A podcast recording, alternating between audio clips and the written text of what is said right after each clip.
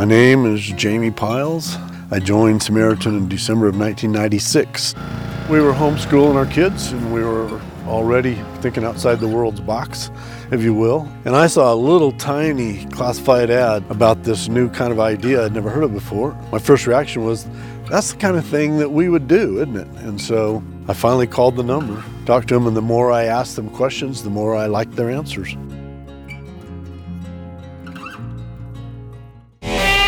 Buckle up! Get your tinfoil hats. Oh, man. Alex Newman's here. Yes. Welcome to CrossPolitic on the Fight Laugh Feast Network. Pastor Doug Wilson, Knox, famous on the Waterboy. First had him on. It's amazing. You know, it, it's it's been a. Uh, I, I can't believe some of the places that Alex is is gone, and and some of the people that keep inviting him back to do things. Man. I'm like, do you guys really know Alex? He, he keeps receipts though. Like yeah, he does. He's, he's I know. Yeah. That's what's so dangerous. He's dangerous. Yeah. Hey, just a reminder, we want to make sure that you know that we're going to be at the Ark Encounter October eleventh through the fourteenth. Yeah, boy. For the Fight, Laugh, Feast Conference twenty twenty-three, talking about Message. The politics of six-day creation. God created the world in six days, just like the Bible said and he all did. All very good. And that's the foundation of all human society, culture. Federal Reserve, every, globalism. Every, everything. Who's reading this ad? Who's reading this ad? I was I was reading this ad, definitely. Uh, anyways, um, definitely want to make sure that you know there are scholarships available. Um, if um, if if you would love to be there, and you got to email us at contact at fight laugh feast dot com. We, we want you yeah. there. Um, and um, we've got Ken Ham who's going to give a talk, Pastor Doug Wilson, Doctor Ben Merkel, Doctor Gordon Wilson, Michael Foster, Joe Rigney. The we got pre-business conference. Pre-business conference. David Bonson. I feel God right there. Oh, mm. man. And then we're going to have the Christian Nationalism live show with yes. Joel Webin and Stephen Wolfe and Pastor Doug Wilson, where we are going to solve all of the Christian and nationalism And everybody in the audience problems. Is going to sign a covenant. Christian right. nationalist we're gonna, covenant. That's right. Right there. Oh, right yeah. there. Or they're going to get shot on the spot. Yeah. Coercion, we're going to force them. We're going to coerce them to do it. Oh, man. Yeah. So yeah. anyways, make sure you all uh, come out for that. And if, yeah. if you would like some help getting there, please please reach out. Contact at cross politic dot com. As, as uh, Gabe mentioned, we're really grateful to have with us back our friend Alex Newman. Yeah. Uh, he was on the show when? when like year, years yeah, he ago? Kind of comes out about once a year. Oh, is yeah. that, oh it's uh, not been that yeah. long? I yeah. thought it was. Uh, no, no, it's been longer than that. I think it's been a little while. Yeah. I would like to think it He's famous been. now. Uh, anyways, anyways um, he's been hard to schedule. He was on CrossPolitic first. Yes. Before he was crazy, crazy famous. He's the C E O of Liberty Sentinel, an award-winning interna- international journalist, educator. Guys, he's like got a, I don't know, how many part series was that? Um, education. Um, like, education like series. Like fifty or sixty part series at Epic News on, on like the origins of government education. Like, yeah, we how, got a book it. coming out, doesn't he? And, and, I, and I, I wrote you about it, and you said you got a book coming out on that. Yeah, so the book will be hopefully coming out within the next couple of months here. We're just doing the finishing touches, and it'll give the history of how we went from a, a godly nation to a nation where our children are being systematically indoctrinated against God, against the Bible, against the foundations of our country, against right. our families. It's uh, it's a crazy story, but it's true. No, I, I really, really I appreciated the work that you out. did yeah, through yeah, yeah. that that series. Yeah. Um, anyways, he's an educator, author, speaker, investor, consultant who seeks to glorify God in everything he does. And he is our very most favorite conspiracy theorist. Yes, mine. Easily. Um, Easily. Um, so, uh, no, actually, um, we want to start with, um, we, uh, we want to talk to you about the Federal Reserve. Mm. Um, and and the reason is, is I mean, be, I mean, basically, there's this thing that is like has a pretty significant influence on our country, and I think um, probably over the last few years, especially since COVID, I mean, a whole bunch of people like woke up suddenly and were like, "Wait a second, there's a whole bunch of people making decisions about my life that I didn't know about anything about." Come on, I now. mean, everything from like you know the the local sheriff um, to the health, you know, whatever ordinance people, and you're like, "Who got on that health board and who appointed them?" Some and, bureaucrat you never heard yeah. of, like Fauci. And then sorry, and then and then you got this Federal Reserve thing that seems to be playing more and more role in American life. So can you tell us, Alex, um, what even is the Federal Reserve? Like, just start, take us back to school. Like, like you know, Federal Reserve for dummies. Like, is, like we don't we don't know. What is the Federal Reserve? Where did it come from? And is it good?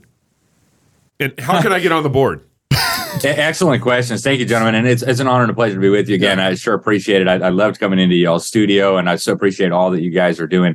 Uh, it's just extraordinary work. Now, uh, to answer your, your questions on the Federal Reserve as quickly and simply as possible, no, it is not good. It, this thing is basically a leech, a parasite that is sucking the lifeblood out of our country in terms of our economic vitality, our prosperity. Uh, they are literally looting the country. And I'll get into the specifics of how they do that as we go. Yeah. But uh, what is the Federal Reserve? Well, I, you know, they like to masquerade as a federal agency. They're not a federal agency in the traditional sense of the term. They were created through an act of Congress back in nineteen thirteen.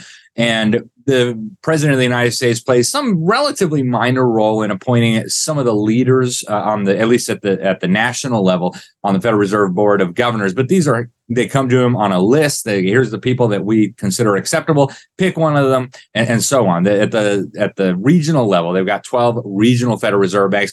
The officers, the directors of these regional Federal Reserve Uh, boards are actually selected by the member banks, by the shareholders in the Federal Reserve. And you're thinking, shareholders in a federal agency? Well, again, it's not a federal agency. Okay. I think the best way to understand it is it is a banking cartel given a monopoly over the creation of U S dollars, over the American currency, and over the issuance of base money credit. Uh, and what I mean by that is nobody else has the authority to create dollars out of thin air and then loan them out into the economy unless they have something in reserve. So ultimately, it all goes back to the Federal Reserve. And I know a lot of that sounds complicated. It's not as complicated as it sounds. And as we go, I'll, I'll do my best to explain it, um, you know, in, in a real simple way. But essentially, this is an institution. It was it, it's owned by the mega banks or the shareholders of the mega banks. It creates currency out of nothing. It loans it to the federal government, typically sometimes to the commercial banks, and then charges interest on that. So every person in America, every business, every financial decision is in some way impacted by the Federal Reserve System. It is one of the most important institutions in our country. And again, it is not even federal. It's a private cartel of mega banks. And um, it will destroy our economy if we don't deal with it, uh, and probably sometime very soon. So uh, can I just? Um, so I just you want don't you got to your know, foil hat out yet? No, I, I'm, did you leave it at home? No, I'm covered in foil, so it's just kind of my, my whole thing. This is all made out of foil. Um, you know, I just I want you. I don't want you to feel rushed at all. I just want you to take your time, but um, answering these. So we have time. I want you to go through it because I think you just laid out a mouthful here. Because I'm wondering, like, okay. Who owns this thing? It's owned by mega banks. Would that be then presidents of banks? They have this board, and this board owns the Federal Reserve that sets people on these other thirteen um, reserve banks. Is that right? Regional director. Regional direct. I'm just trying to make sure sure I understand. Yeah. Okay. Yeah. So, so the Federal Reserve System is, is basically made up of twelve regional Federal Reserve banks. Uh, the closest one to me is the one in Atlanta. That's the one I call it. When I first started learning about this, I was in college and I had read a book that said the Federal Reserve was private. I thought that can't possibly be. It's called federal. Right. It must be federal. It must have reserves. So I called up the uh, the Federal Reserve Bank of Atlanta and I said, look, I need to talk to a public spokesman or something. I need to talk to somebody there who can answer my questions. I finally got to a guy. I said, look, I'm reading that you guys are privately owned. Is that true? And who owns you if you're privately owned? He said, oh, yeah, that's true. Uh, we are owned by our member banks. So that would be the member banks within that region. So Georgia, Florida, Alabama, uh, South Carolina, mm. th- these are the states that are within that Federal Reserve Board's region. And the banks within that region can then become members and owners of that Federal Reserve Bank. So they'll own shares in that regional Federal Reserve Bank. They'll earn dividends on those shares. In other words, they'll get payments based on the profit that that Federal Reserve Bank makes. Um, typically runs about six percent or so. And they control basically the policy decisions of these regional Federal Reserve banks. They even control the selection of officers and directors for these regional Federal Reserve banks. So you've got one in Atlanta, you've got one in Dallas, you've got one in San Francisco, uh, you've got one in, um, well, there's one, I think, Kansas City. The the biggest and most important one, obviously, is the one in New York. Yeah, Minneapolis has one. So they've divided the United States up into twelve regions. Each region has its regional Federal Reserve Board, uh, a re- regional Federal Reserve Bank, and each of these is owned by the banks in that area that have owned shares within that Federal Reserve Bank. So it's it, it's a, I think, needlessly complex system. And I think it's partly like when a scam artist is trying to get you to fall for the trick. Like the guys that have the little things that move them around and they've got a pea or a bean underneath one of them. Um, they're going to kind of distract you with what's going on. So I think that's one of the reasons they make it so complex. Um, and you see this not just in the ownership structure, but you see it across the board when they talk about quantitative easing, right? We've all heard about endless quantitative easing over the last twelve or fifteen years or so.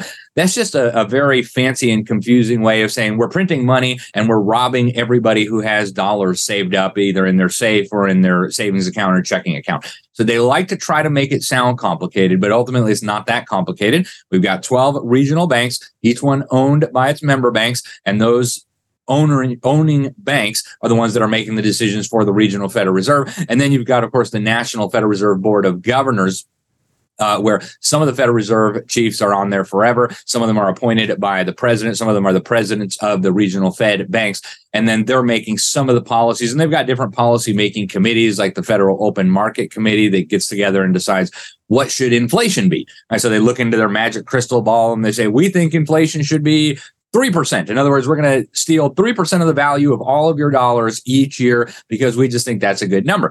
And then they adjust the interest rate based on what they think inflation should be. So if they think inflation is running higher than their target, what they'll do is they'll raise interest rates. If they think it's too low, they will decrease interest rates. And that in turn results in more and more money flooding into the economy. If they've got interest rates down, they raise interest rates. That sucks money out of the economy. So it's, they've made it needlessly complex, I think, in part to try to get Americans not to think about this. And nobody wants to be the dumb guy to say, well, hey, you know, could you please clarify? Could you? I, I don't think I understand that. Could you please explain that in more depth? Nobody wants to be the one who sounds ignorant. But really what we're dealing with here, I think, in the truest sense, is a criminal scam. It is a fraud being perpetrated against Americans. And um, not only does it suck our savings and, and our wealth from us, Uh, it really serves as a wealth redistribution machine. It redistributes wealth from the poor, from the middle class, to the uber elites, to the mega banks, to the people who's who are friends with the directors of the regional Federal Reserve banks. So it, it's really the exact opposite of what the social justice warriors claim to want. They want wealth redistribution from the mega rich down to the, the poor and the middle class. What the Federal Reserve is doing is extracting wealth from the poor and middle class and redistributing it to the elites. Alex, um, oh my God. We, we don't mind being idiots on our show. no, no, I, I, we like to ask the dumb questions. No, well, I, I want to ask about, so why, uh, you said it's it was it was created by an act of Congress, I think you said in nineteen thirteen. Yeah. Um, Woodrow Wilson. What was the argument for creating it? Why, why? I mean, surely they didn't say what we need here is a pri- private cartel in order to launder yeah. money uh, from the poor to give it to the rich elites. So I mean, so what? What was the argument that was made then, or maybe is still being I don't made? Like his laughing. Um, he scared a, a, me about why this needed to be created.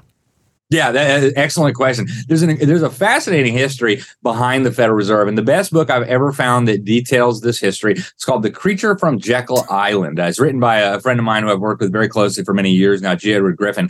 Uh, and I've actually been to, to Jekyll Island several times to try to confirm a lot of this.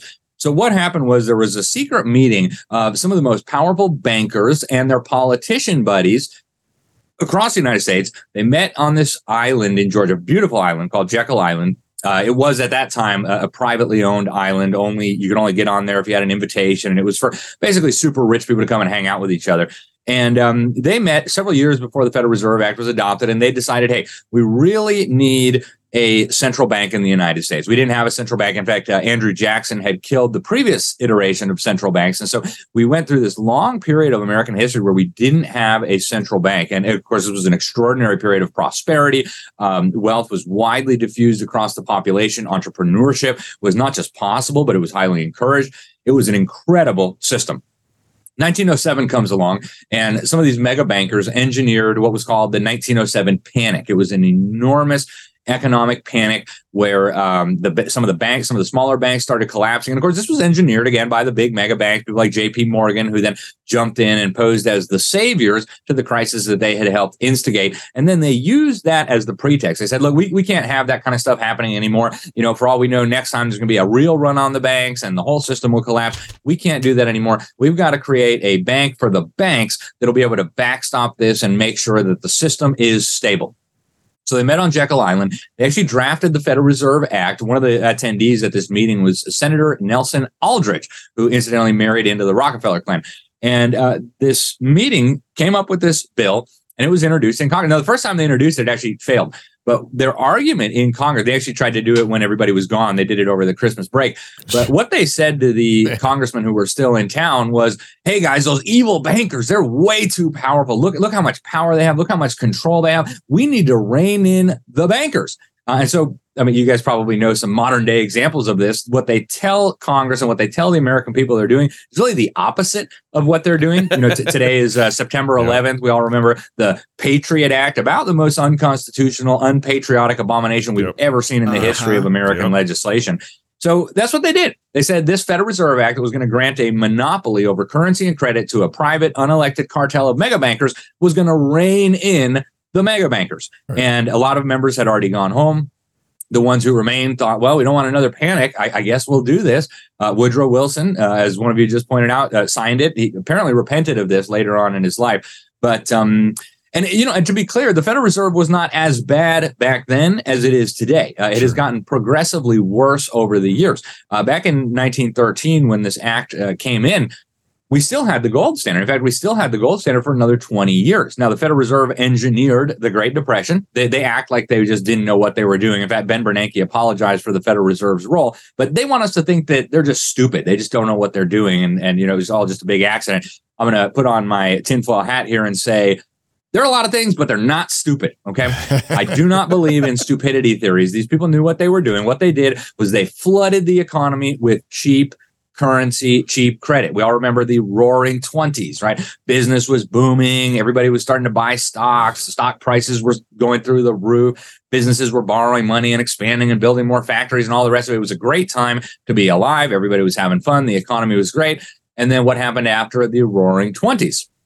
Well, the Great Depression. And so come nineteen thirty-three, F D R, using a totally illegal executive order, declares that private gold ownership is no longer allowed. That was the first nail in the coffin of uh, gold backing our U S dollar. It officially, they severed the link back in, in uh, nineteen seventy-one, uh, about five decades later, four decades later. But um, that's the process, right? So the system has gotten progressively worse as time goes on. Uh, just in recent years during the COVID thing, they added a whole new layer of craziness to this we can talk about later. They call it uh, uh, direct central banking, where they want to be able to pump currency that they're creating directly into businesses, directly into banks, directly into the accounts of taxpayers, totally bypassing the federal government, totally bypassing fiscal policy. But to answer your question, that's the story. They they lied to members of Congress. They told them that this was going to rein in the bankers when it, it did literally the exact opposite. It gave free rein to the bankers and gave them monopoly control over currency and credit in this country. Okay. Uh, let me process that.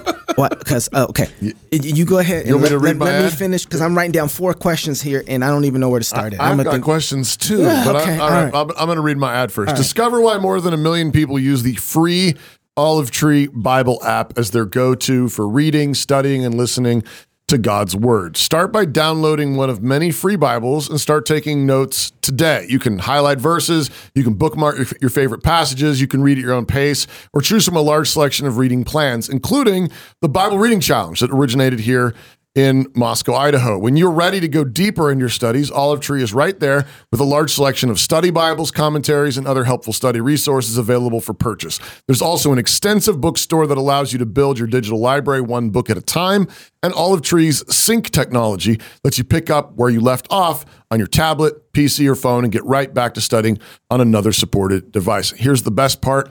You can start with the Olive Tree Essentials Bundle for free. The Olive Tree Essentials Bundle is completely free. Go to olivetree.com slash FLF today and download it now. Olivetree.com slash FLF. Uh, you, better, you, you better be reading your Bible. Uh, yeah. That's what, yeah.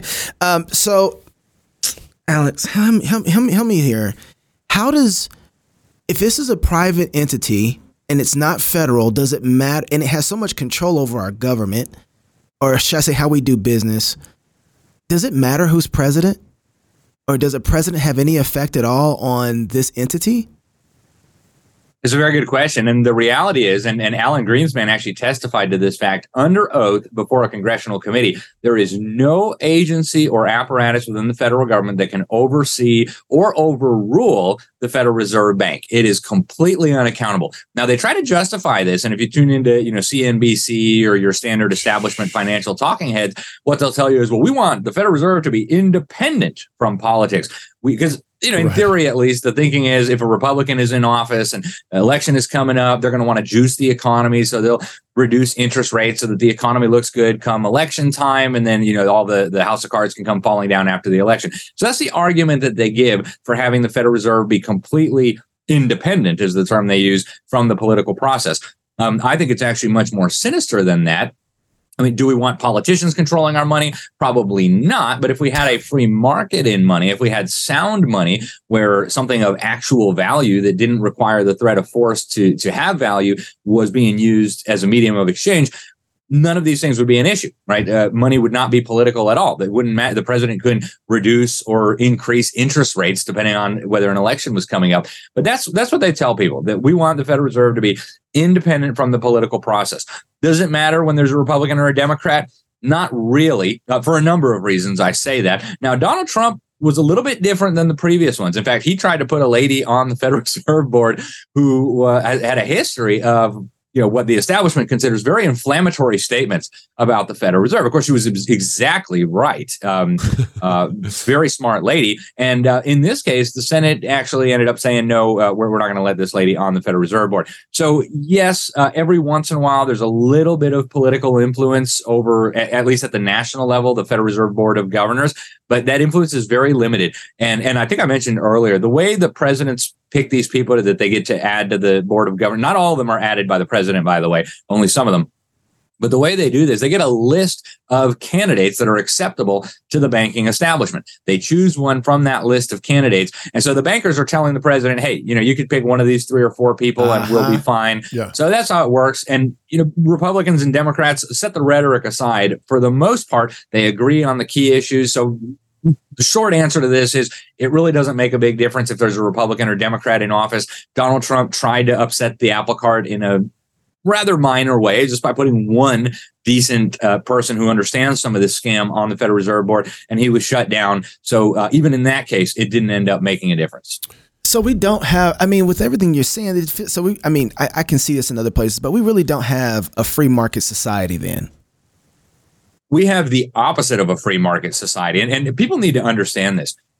Money is the one system, the one institution that transcends every element of the economy, every business, every consumer, every nonprofit institution, every single entity and person in this country who interacts with the economy in any way is subjected to and affected by, in a direct way, by the activities of the Federal Reserve. You know, this isn't like a standard bureaucracy like the U S Department of Agriculture. Doesn't typically affect you a lot unless you're a farmer or you're somehow involved in agriculture. Right? That's totally different with the Federal Reserve. And in a market economy, see, we had a market economy for, for a pretty significant chunk of our history. Uh, in a market economy, interest rates are set by the market. So, uh, you know, without getting into the difficult details of supply and demand, in a free market, you would have interest rates set by supply and demand. Interest is essentially a price. It's the price of money. So the supply would be the amount of loanable funds that are available for loaning into the economy. How much money do people have in their savings that they're willing to loan out at any particular price? In other words, at any given interest rate. The law of supply states that at a higher price, suppliers will supply more units. At a lower price, suppliers will supply less units. So if interest rates are higher, more people will be willing to save money and lend money into the economy than if interest rates are lower, if the price of money is lower. The other function here is the demand curve. How much money do people want to borrow at any particular price? And so in a standard supply and demand graph, those two will intersect at a particular place. Where they intersect, you're going to draw the line over to the uh, hor- or the uh, vertical axis. That's going to be your interest rate. And again, this is in a monet- in a free market economy. So what happens then, hypothetically, here's your, your interest rate thing. If supply were to shift over like that, what you'd end up with is a higher price of interest. So if your interest rate was three percent, let's say that the supply of savings radically increases for whatever reason, your interest rates then will go down. If your demand for loanable funds increases, what's going to happen? Your interest rates will go up. So that's how it would work in a free market economy. Now, interest rates affect every single area of the economy. When interest rates are high, businesses are less likely to take out loans. They're less likely to build a new factory, hire more people, do more research and development. When interest rates are low, they're much more likely to engage in these types of long-term projects. So interest rates set by the market play an absolutely critical role in the allocation of capital. In a free market, it's allocated well. That's not to say that every project that gets capital is going to necessarily succeed. Right. But everybody understands the risks and it works very well. When you have this kind of manipulation where the Federal Reserve comes in, let's just say hypothetically interest rates, if we had a free market, would be three percent. Let's say the Federal Reserve doesn't like three percent. They think interest rates ought to be zero point five percent because, hey, we got an election coming up. We want Joe Biden reelected. We want the economy to look good. Mm. What that does is it sends a false signal to every actor in the economy, mm. every couple thinking about buying a home. Oh, interest rates are only zero point five percent. Hey, let's buy a half a million dollar house. Yeah, we can't afford it, but interest rates are so low. Every company says, oh, man, half a percent. We we could invest a billion dollars in research and hopefully they'll come up with something good and we'll make that billion back and we'll pay it off and the interest is so low. Well, what happens? That was a false signal that was not justified by the market fundamentals. So what happens? Massive, massive misallocation of capital. Oh. All sorts of money gets invested into places it shouldn't have been invested. That eventually blows up. And welcome to the boom and bust cycle, right? And we have seen this ever since we got the Federal Reserve Bank. We see boom because the Federal Reserve keeps interest rates too low. Then we see a bust when the Federal Reserve has to increase interest rates. And it's just a nonstop pumping of wealth from average everyday Americans, especially the poor and the middle class, to the elites who understand this process and who are benefiting from it all along. And of course, the federal government, right? Instead of having to tax us every time they want to spend outrageous amounts of money, they just issue a bunch of bonds right. through the Treasury. Congress appropriates the money.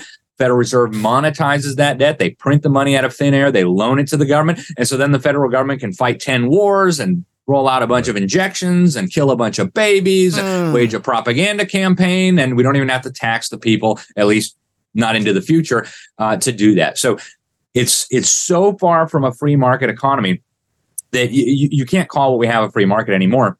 And one more horrible element of this is that they take these distortions and these booms and busts, these, these horrible things that they do to our economy, and then they blame capitalism. They blame the free market. So you get people like uh, Pocahontas, Senator uh, Elizabeth Warren, right. saying it's it's the greedy gas station owners and the greedy grocery store uh, shopkeepers yeah. that are causing increasing prices.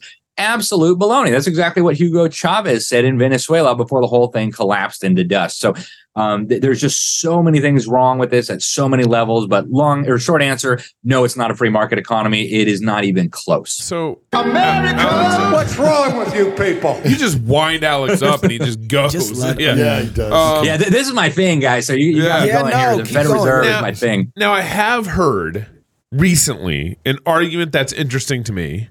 We had our friend Jim Hunter on um, yeah, yeah, yeah. a couple weeks ago, and and he mentioned that in a in a in a weird set of circumstances that the Federal Reserve is kind of fighting globalism in W E F. Um, they're you know it's like you're you're you're the enemy of your enemies, your friend or something like that kind of thing. And he said because the Federal Reserve recognized that W E F would like to actually obliterate, get rid of the Federal Reserve.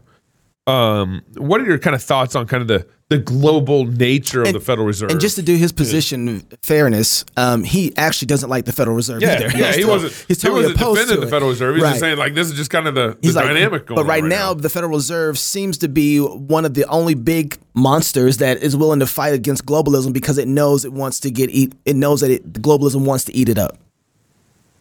Yeah, that's an interesting view. I, I would argue that the Federal Reserve has facilitated globalism more than probably any institution on the planet, with the possible exception of the United Nations and the U S State Department. Uh, and that may sound inflammatory, but it is the Federal Reserve that has made possible, that has funded the government spending, the government programs that have laid the foundation for globalism. Now, what they're doing here, and, and we saw the very same process occur in the European Union when they moved toward the euro, right? They're not going to tell the, the wonks working at the Federal Reserve, hey, you're going to be unemployed if we move to a one world currency. They're not going to do that, partly because they know that would then create an incentive for the Federal Reserve, which is a very powerful institution, to resist this process. So what they're going to do is essentially the same thing that they did in Europe when they rolled out the euro. And I was living in Europe when this happened.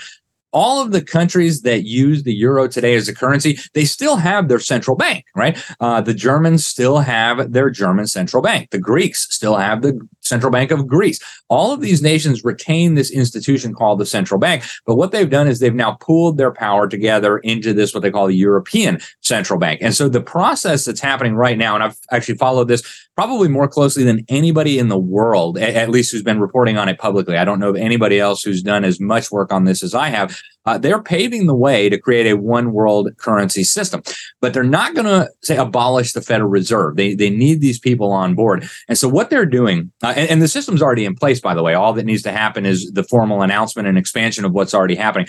But the International Monetary Fund is a very interesting institution, and it creates something called special drawing rights. It's a very obscure term. Very few people on the planet have ever even heard of this term, much less understand it. But the best way to understand it, in my view, is to think of it as a proto-global currency. I mean, in one sense, it already is a global currency. Just like the Federal Reserve creates U S dollars out of thin air, the I M F creates special drawing rights out of thin air.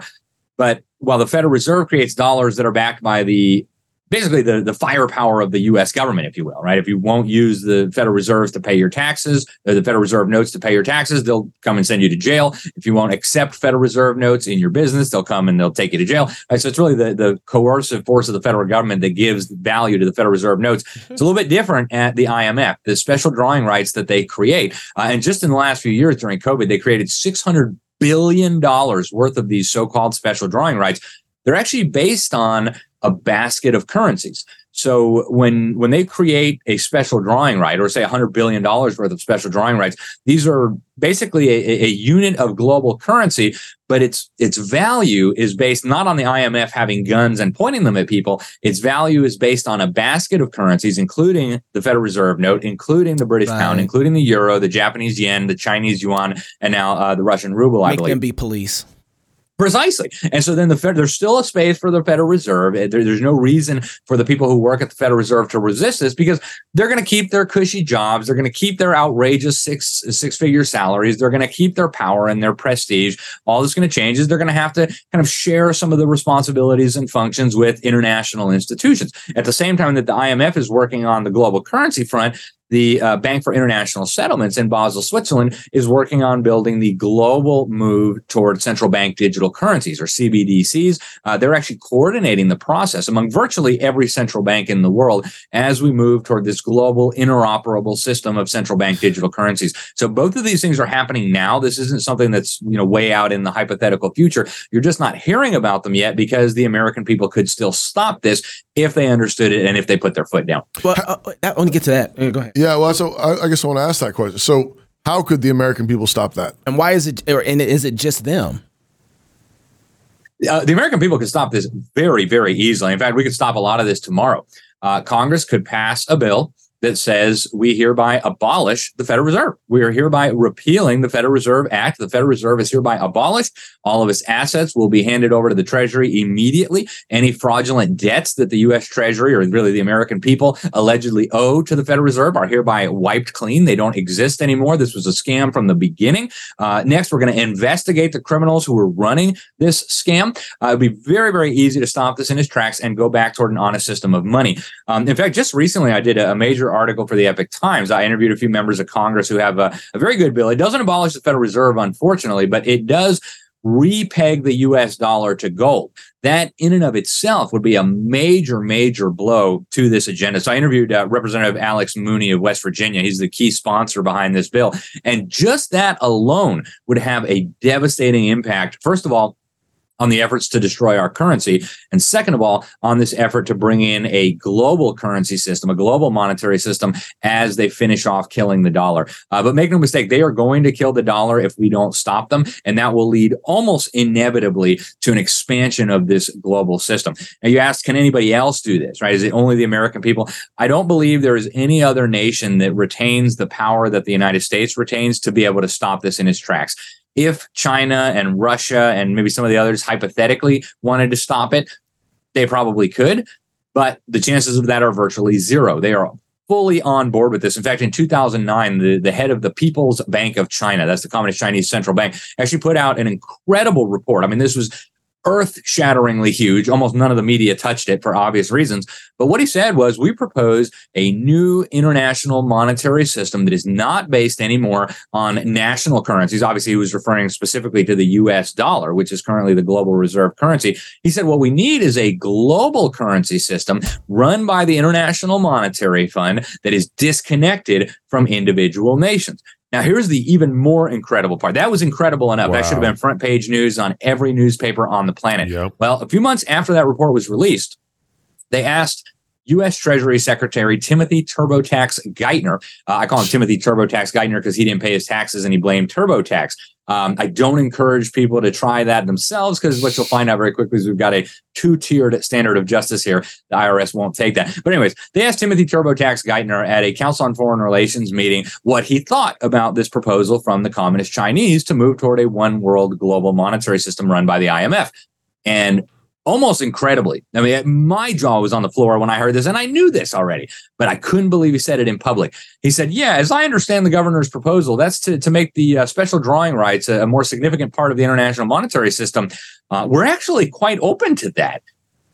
What? Mm. Right? I mean, I don't think people understand. Your, your average American has no clue what will happen to American standard of living and to the U S economy when the U S dollar loses its status as the global reserve currency. It will be a financial earthquake unlike anything this country have, has ever seen. It'll make the Great Depression look like a walk in the park. Um, and it's coming, folks. I, at this point, unless something dramatic and major changes, it's a matter of when, not if.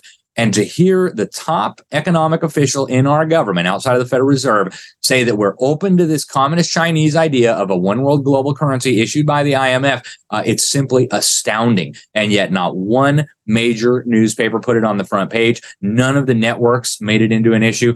Um, truly amazing. But that's where we're at, folks. The Chinese, the Russians, the Biden administration, they are all on board with this. They just have to do it gradually because, again, the American people could stop it tomorrow if we understood what was going on and we put our foot down. So, were you going to say something, Pastor? I'm sorry. Yeah. I was yeah, about to interrupt yeah, Pastor and I didn't see yeah, that. No, I wanted to ask, um, so I, I, I'm familiar with the, the language of, of sort of fiat currency and, and, and the way that that um, uh, creates inflation. It makes the dollars that I have worth less because they're more and they don't correspond to actual uh, goods and services that are ac- have actually produced goods and services.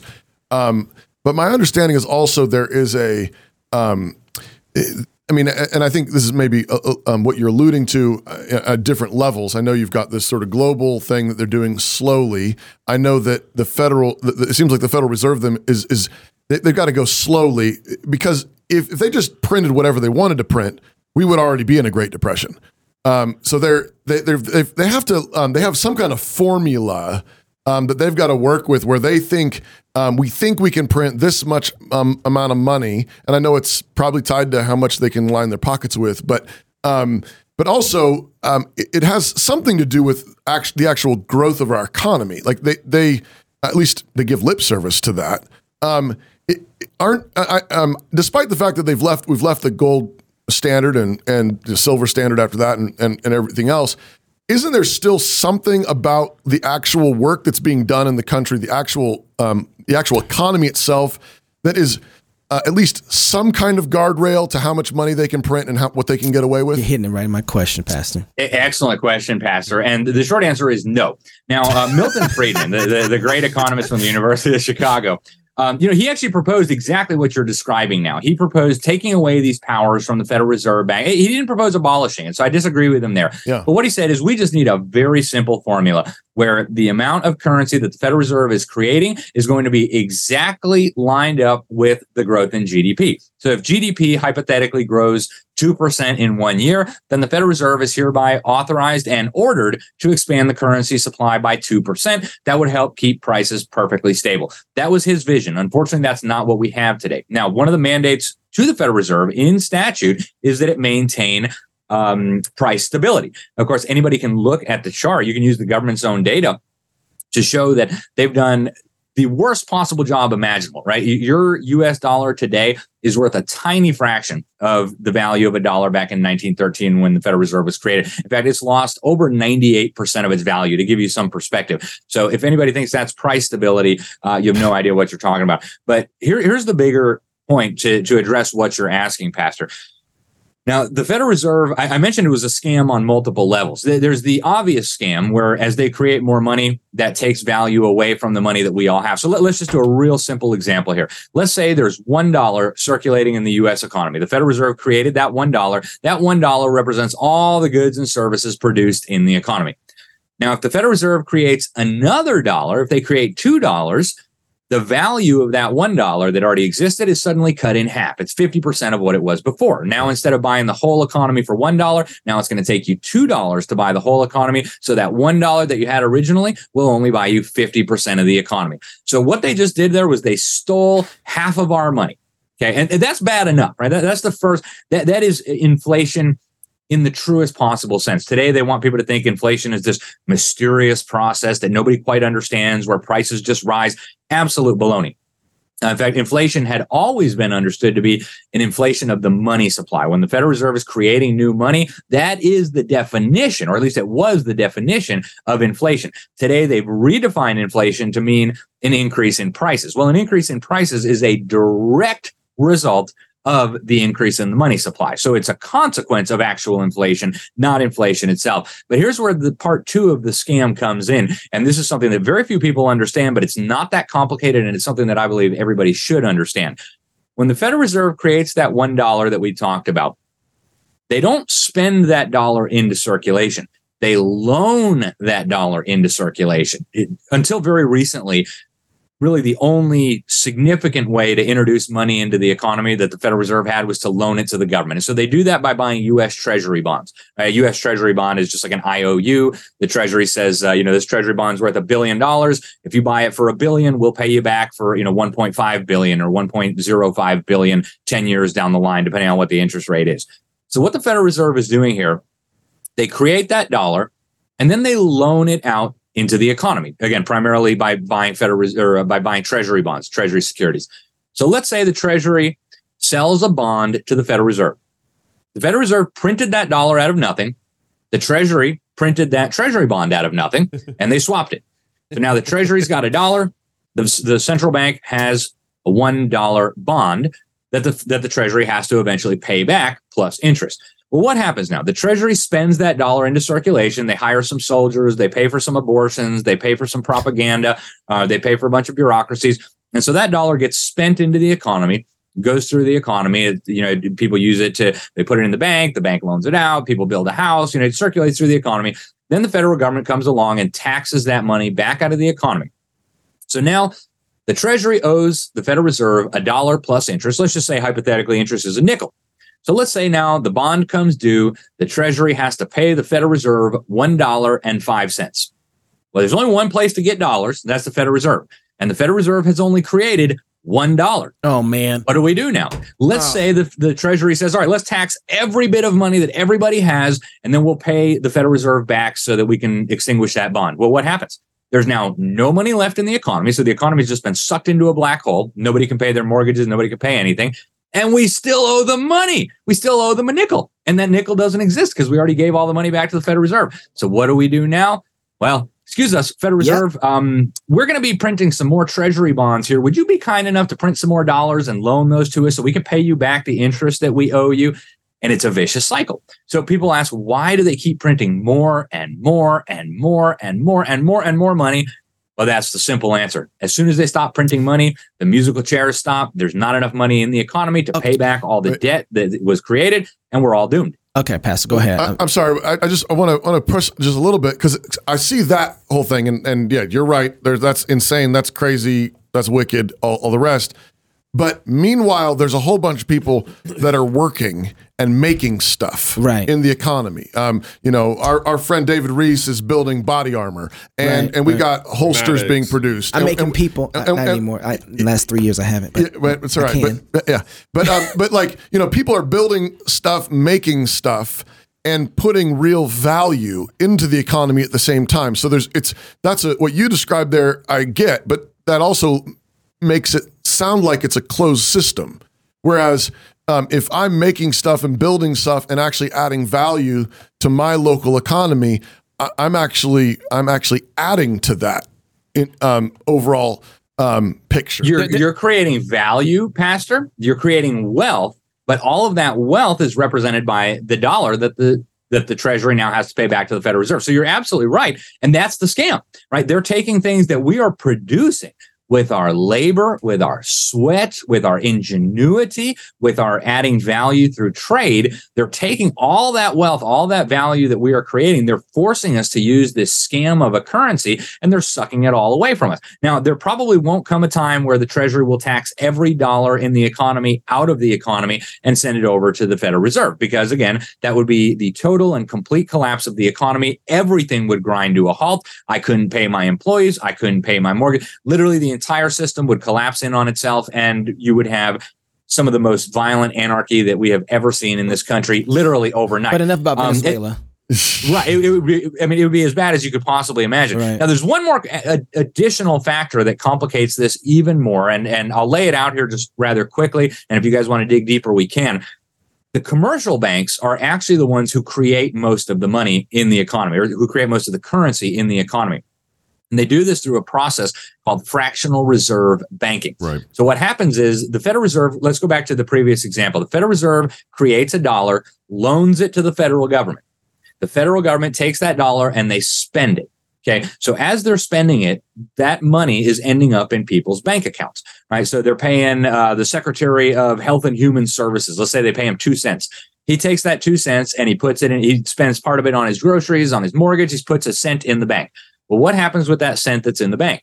The bank says, oh, we have a cent on deposit here. We should loan out some money so that we can then charge interest on the money we're loaning out. And so what ends up happening here, depending on the Federal Reserve sets what's called the reserve requirement ratio. This is the amount of money that a commercial bank must have in reserve to be able to lend out more money. So let's say that the Federal Reserve, it typically ranges from about five percent to about twenty percent. So if you have a dollar loaned out, you need to have somewhere between five and twenty cents in reserve in case people come back to get their deposits right, and withdraw right. them from your bank. Got it. So let's say now this uh, Secretary of Health and Human Services, he's got a penny on deposit at the bank. The bank is allowed to loan out, let's just say ninety percent of that. Let's say the Federal Reserve has said the reserve requirement ratio is ten percent. So that bank loans out nine-tenths of a cent to person X. Let's say person X comes in, they want a mortgage, they want to buy a house, whatever. So they borrow that zero point nine cents. Then they give that money to somebody, maybe a home builder. The home builder goes and then deposits it right back at that same bank. So that zero point nine cents is now right back at that bank. Now that commercial bank says, oh, we now have zero point nine cents that we can lend out.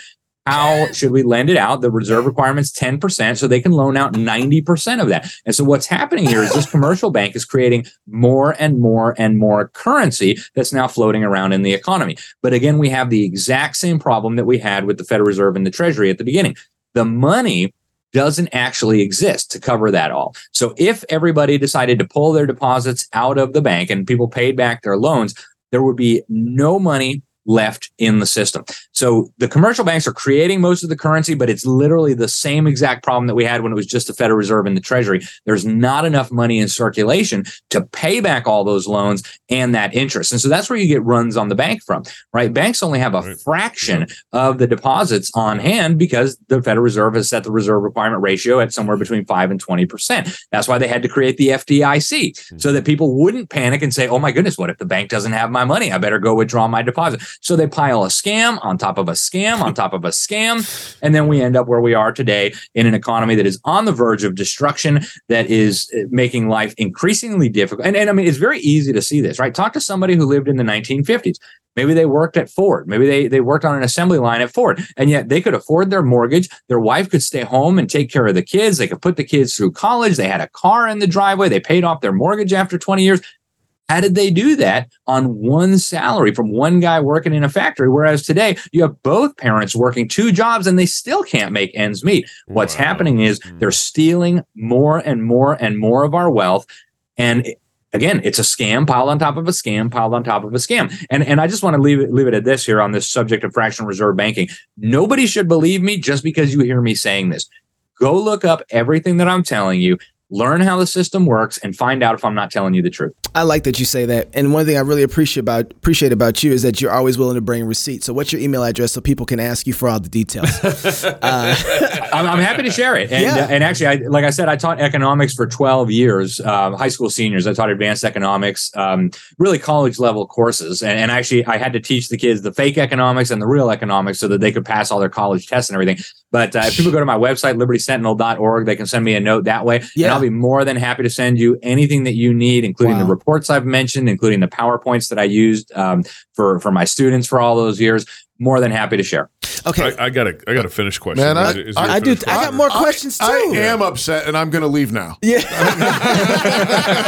Hey, you said you weren't. Hey, at least it wasn't going to be because of what I yeah, said. Yeah, yeah, yeah. So uh, we got to run, but do you have like maybe ten more minutes we can talk some more after some the backstage show? Some stuff. backstage yeah. stuff. Absolutely. That's yeah, I would great. love to do like that. Talk Trump and DeSantis. Who's going to fight? I want to talk politics, the Federal Reserve, too. I also want to talk about like, man, if this, if you say that we need to abolish the Federal Reserve, Alex, is there atrophy in our economy that would stop us not being able to uh, function since we've been flowing this yeah. way for so long? Yeah, I mean, if you, if we're playing, if we just pull like, it out, musical chairs, and we, yeah. and then we and then we say that's it, it's over, the music's over, the music's done, yeah. and who that's not up, a reason to not engage. Who, who but, ends up falling down? Yeah, who's up? Yeah. Somebody's going to, and and depending on how we're set up now and who's in power and the way this is set up, we might not want this structure when it all comes yeah, down, because right, we've yeah. seen how to go. Okay, yeah, Alex, right. you stay right there. We're going to talk to you some more. You get all the answers. I'm going to get all the answers. And then I'll, I'll report back. And, gonna, and, and Alex, I'm sorry I've got a jet, but we really appreciate you, brother. And we're going to ask Thank Alex so to tell us brother. who the president needs to be for this next turn, too, as and well. Is so, Michelle Obama a man? Oh. I know Alex knows the answer. Tommy couldn't finish the sentence. I had to finish it for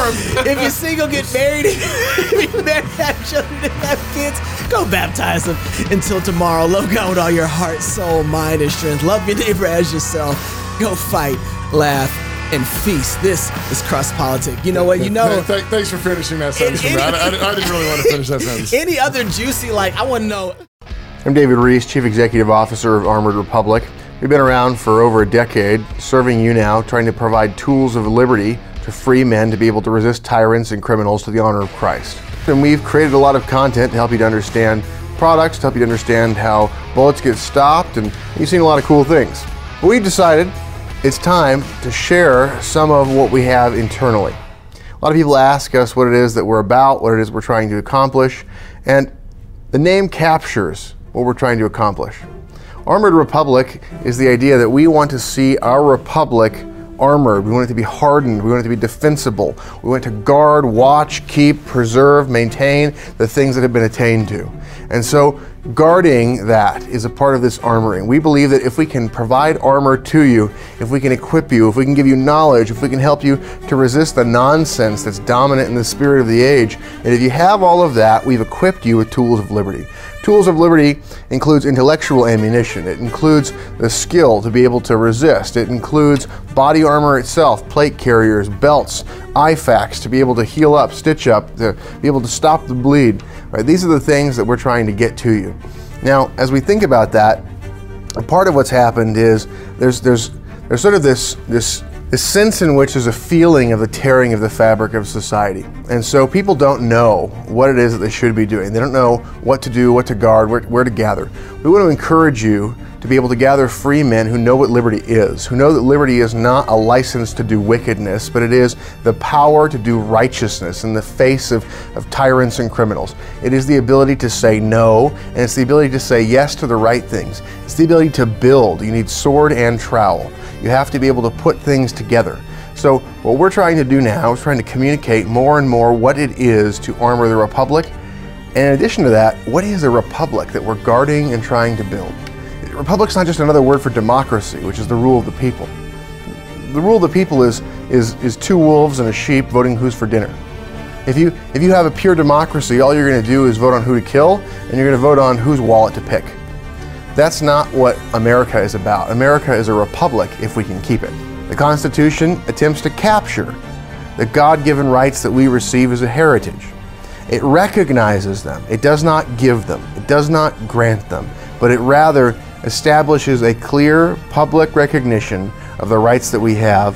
What we are trying to do is to help to educate and strengthen and unite a movement to see that liberty does not perish from the land. This is Armored Republic, and in a republic, there is no king but Christ.